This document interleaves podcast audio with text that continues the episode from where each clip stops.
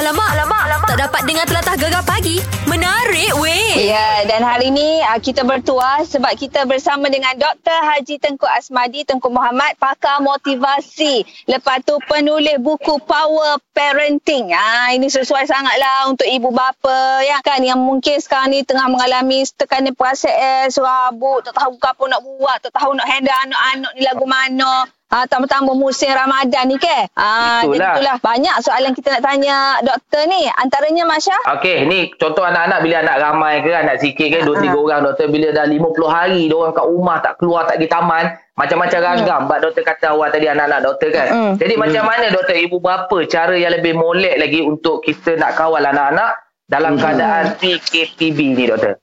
Mm-mm. Okey, pertamanya sekali kita jangan jangan terlalu uh, beri mereka tekanan lebih-lebih sangat. Sebab Mm-mm. kita kena faham, mereka ni anak-anak. Anak-anak ni dia memang kalau dia duduk di rumah, dia bising, dia bergaduh, dia menangis, dia bertepuk tapak, ya. Ah, Mm-mm. Itu semuanya memang kerenah dia anak-anak tu tadi dah. Ah, ah, kita ah, jangan bimbang kalau kepada kita lihat anak-anak kita liga aktif dekat rumah. Tetapi Mm-mm. kita bimbang apabila anak tu duduk senyap tak buat benda. Ah, ada. Maknanya otak dia tu tak jalan. Ha, dah. Ah. Jadi anak-anak yang cerdik tu tadi, dia Ah, otak dia tu mikir-fikir banyak benda dia perkara dia fikir. Nak buat tu, nak buat ni, nak buat gitu, nak buat begini. Ha, jadi Ah, ah. ini menunjukkan bahawa otak dia tu berfikir ligat. Okey, Ah. jadi bila kita sebagai ibu bapa, kita kena pertamanya sekali kita kena uh, maklumkan kepada anak-anak kita perkara-perkara yang dia dia nak buat apa sekalipun, dia nak buat macam mana sekalipun tapi ada perkara-perkara yang kena selesai. Contoh dia, misalnya kita nak okey, lima waktu solat mesti selesai. Sebab Hmm. cuti sekolah kena dia kena awal waktu dah sedia uh, uh, solat belaka dah. Dan Hmm. sebab ayah pun ada di rumah, disebabkan ayah ada di rumah, biasanya kita kenalah berjemaah. Yang mana Berjemaah lah. ah jadi Hmm. ayah kena jadi imam. Lima waktu dekat rumah, lima waktu jadi imam. Ah dah. Hmm. Ah, maknanya kita usahakan sebaik mungkin untuk ah, jadikan keadaan macam tu. Lepas pada tu maknanya uh, tentang belajar. Belajar pun walaupun kita tahu sekarang mungkin UPSR tidak ada apa ni peperiksaan dah. Ha-ha. Tapi dalam masa yang sama tidak boleh berhenti belajar. Jadi kena ada waktu yang mana Baik. kita nak dia belajar. Kita suruh dia semak ada tak kerja-kerja sekolah yang cikgu dia berikan. Jadi pastikan anak-anak ni siap dan submit hantar kerja-kerja sekolah tu. Jadi kita kena kena maklum pada anak kita dia nak bermain ke, dia nak uh, tidur ke, dia nak buat apa ke, dia nak makan ke. Tidak ada masalah tetapi ada perkara-perkara yang patut selesai kena selesai. Okey doktor, bila doktor Ah, cakap faham. pasal pembelajaran uh, tadi, kejap lagi Mhm. kita nak tanya macam mana cara ibu bapa untuk bahagikan masa tengok TV, tengok tab, belajar dan siapkan Hmm. kerja-kerja sekolah daripada cikgu-cikgu dorang lah. Alamak, alamak, alamak. Tak dapat dengar telatah gegar pagi. Menarik weh. Ya, dan masih lagi bersama kami pagi ni Dr. Haji Tengku Asmadi Tengku Muhammad pakar motivasi, penulis buku Power Parenting. Orang Terengganu kita. Ha, kita tambah pula soal lagi.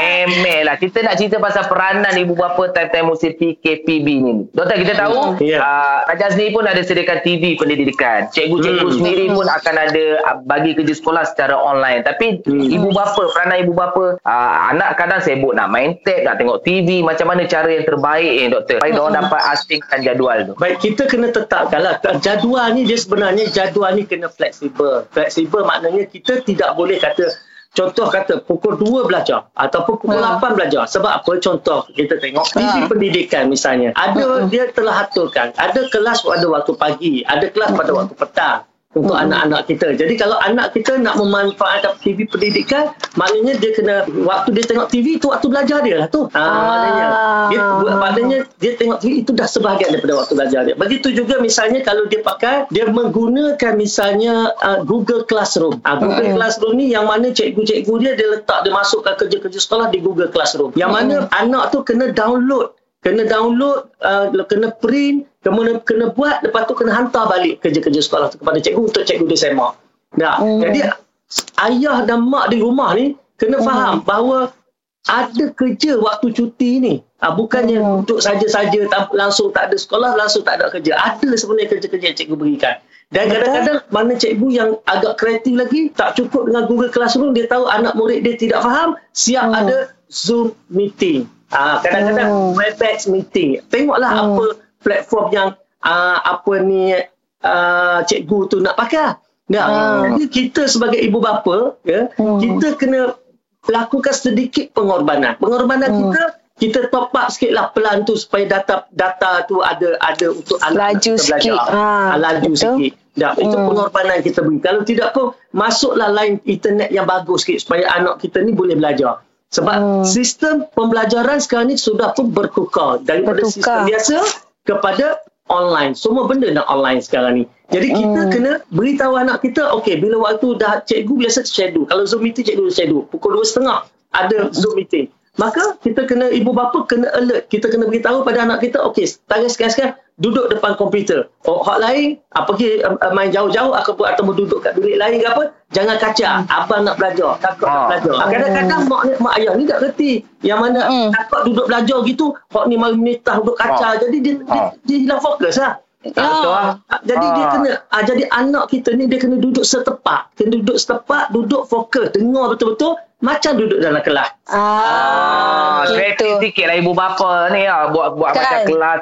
Macam bilik kelas, kelas Ya. apa semua. Hmm. Hmm. Ma- Okey. maknanya maknanya ibu bapa pun kena faham lah ni zaman zaman kita dalam dalam musim-musim Covid ni semuanya berubah. Jadi kita pun Semua. kena pandai lah bawa-bawa diri, kena pandai lah orang kata kalau sebelum ni tak reti internet ke apa, ni kita kita pun kena jadi pandai lah. Kena Ah, jadi pandai. gitu. Kena tak boleh bagi alasan tak reti bukan bukan jawapan kepada uh, masalah kita. Sebab Okey. tak reti ni kena boleh belajar. Nah, Betul. jadi dia kena duduk. Kalau tak ada bilik, kena cari satu sudut Cari untuk anak kita bilik. duduk yang mana dia Mm. tidak dikacak oleh uh, uh, budak-budak Adik-adik yang lain. ke, ha, Adik-adik yang lain. Dan Faham. satu lagi saya nak pesan, adik-adik tu jangan terlanjur bulat dalam rumah, menitah pula kat belakang tu. berlaku ni, berlaku ni. Kan, kan, kan. Ya. Ah, adik- adik-adik takut, okey ni takut abang-abang. okey doktor, sekejap lagi kan. Bila-bila dengar doktor kena buat ni, buat ni, takut ada ibu bapa yang stres. Sekejap lagi kita nak uh, bagi, uh, nak tanya doktor macam nak kurangkan stres musim-musim Okey. PKP ni doktor. Alamak, alamak, alamak. Tak dapat dengar telatah gegar pagi. Menarik weh. Dan kita masih lagi bersama dengan Dr. Haji Tengku Asmadi Tengku Muhammad, pakar motivasi, penulis buku Power Parenting. Pagi ini kita bercerita tentang peranan ibu bapa terhadap anak-anak kita sepanjang PKPB ni uh, di bulan Ramadan ni. Ha, Ha. bila sebut pasal bulan Ramadan sebelum ni doktor ada bazar Hmm. Ramadan. Alung kalau Alung puasa ayam beli ayam percik ayam pergi buat bazar Ramadan. Tapi Ha, yang ha. ni yang melepek dekat macam ni dalam PKPB ni kita nak Hmm. latih orang supaya orang tak boring. Semangat. Ah. Semangat ah, untuk berpuasa. Hmm. Okey, kita kena ini masa kita didik dia dah bagi faham dekat dia bahawa bila kita kata puasa ni Hmm. dia bukan soal bila puasa ni di- dikaitkan terus dengan pa- pasal Ramadan. Malah Hmm. saya cerita dekat anak-anak saya, saya kata pasal Ramadan ni benda yang datang kemudian. Zaman Hmm. ayah kecil macam uh, dulu, dulu mana ada pasal Ramadan ni tak ada saya kata. Dah. Jadi sekarang ni kita balik kepada asal tidak ada pasal Ramadan. Jadi Ah. nikmati saja apa masakan yang mak masak di rumah saya kata. Betul. Ah, Ah. Jadi nikmati bers- bersederhana. Dan bila Ah. saya latih anak yang kecil nak berpuasa misalnya, kadang-kadang ada da- anak kecil tu kita latih puasa setengah hari dulu. Ah. Ah, dan kalau dia nak puasa sehari misalnya kita uh, bersahur dia, kita bersahur memang kita bersahur bangun pagi. Kadang-kadang dia Ah, ah. bersahur pukul tujuh. Ah. Tak, biasa budak bukan wajib lagi. Budak, Yalah, ah, betul lah, betul. kan?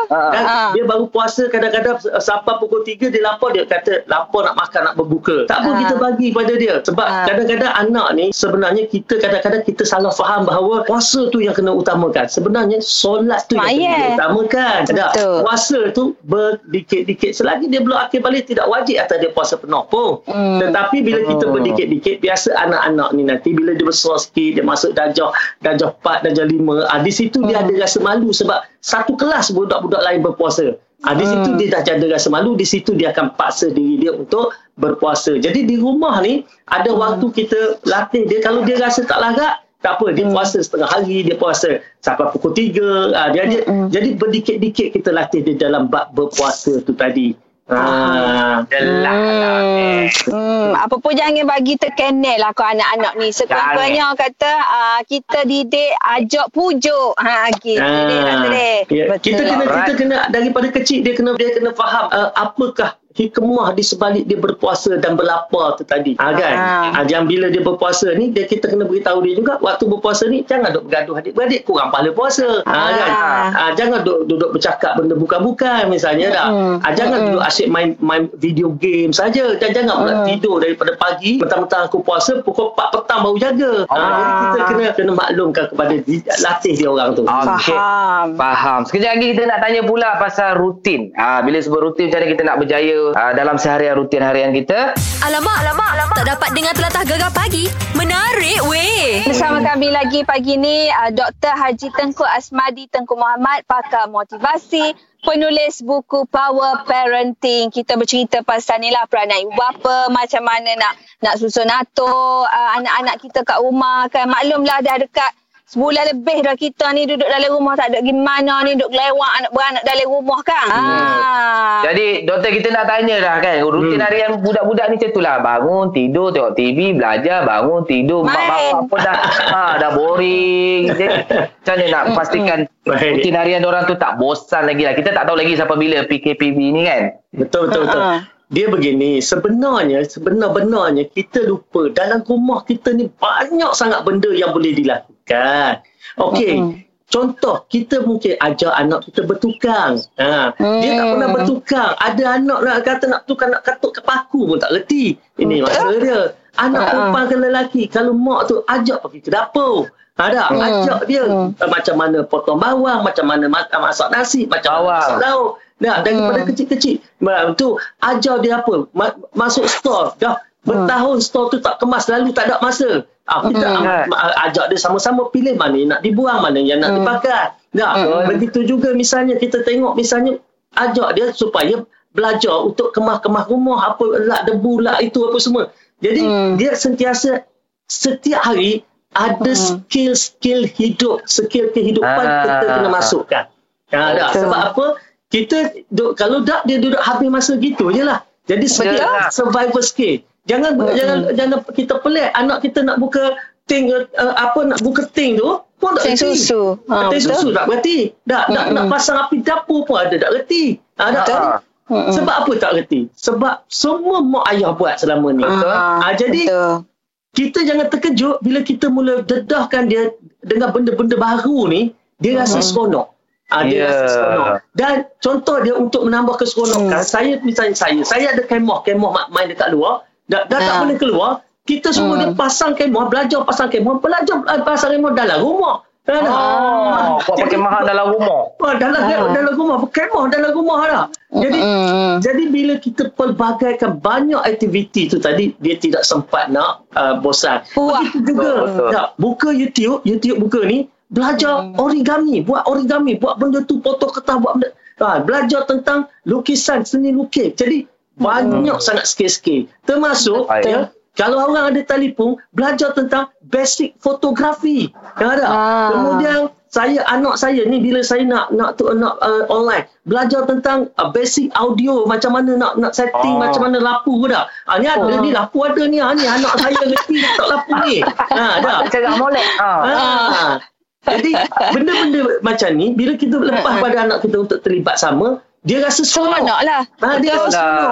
Ha, jadi dia belajar banyak skill yang dia tak pernah belajar. Sebab hari-hari biasa mungkin dia sibuk. Ha, jadi inilah waktu kita dah. Jadi bila kita dah, dah banyak benda baru, tak, dia rasa tak pernah, dia tak bosan. Yang kita jadi bosan pasal kita tidak kreatif dan kita biar dia buat benda rutin tidak ada penambahan ilmu yang baru pada dia. Betul. Ha, ha campur dengan campur dengan kita sendiri-sendiri pun malah. Ha, gitu. Ha, betul. Ha. Tapi doktor doktor cakap tu semua yang okey baik kita buat-buat ni. Tapi sekarang mungkin ada ibu bapa yang ah stres ha, anak-anak ni sampai ada mungkin yang nak tahap nak dera lah, marah, cubit lah, itulah ha. inilah. Dah stres sangat ni kan. Hmm. Ha, jadi mungkin mungkin doktor ada nasihat sikit kepada ibu bapa yang kadang bila emosi tu dah tak boleh nak terkawal dah. Ha. Hmm. Dia ginilah, uh, kita kena faham satu benda. Anak-anak hmm. ni, dia membesar dengan dalam masa yang sangat cepat.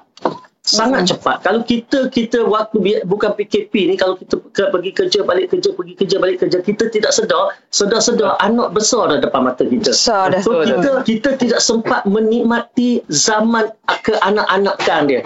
Ha, jadi oleh sebab itu bila PKP ni sebenarnya dia ada beberapa perkara. Pertama kita dapat melihat anak membesar depan mata kita. Betul. Dah dua bulan tambah usia dia dua bulan dia membesar depan mata kita. Kalau kita tengok yang baby anak-anak kecil saya kebetulan ada anak kecil yang setahun kan. Kita Mm-mm. tengok dalam masa dua bulan banyak telatah-telatah baru dia. Dan ini kita jadi seronok. Memanglah dia menangis dia apa kak itu sebahagian daripada sebab sebab kita nak anak kalau tak nak yang banyak. Ha, ya, ya. Tak, Itu- tak kita. Ha, jadi itu ada sebahagian dari kegembiraan kita. Ha, jadi sebab tu kita kena enjoy. Memanglah kita stres. Kadang kita nak buat kerja, anak kacau apa semua dah. Stres itu kita tukar kepada apa? Sebab apa? Kerana kita ada anak lah maka anak kacau kita. Bayangkan Mm. orang dia terkurung dua bulan, suami Mm-mm. isteri tanpa anak. Mu tengok aku, aku tengok mu. Tak ada benda. Nah, Mm. dengan kita, Kita? saya, Ha, ha, ha. saya saya dak dak dak dak dak orang kata apa dak dak nak sibuk. Pasal anak ada Ha. sembilan. Ha. Oh, Jadi bila wah, anak ada betul. sembilan, dak hot ni Ha. tak tahu macam ni, tu tak tahu macam dak dang dua bulan dak dang dak dang nak bosan kata orang dah. Betul, betul.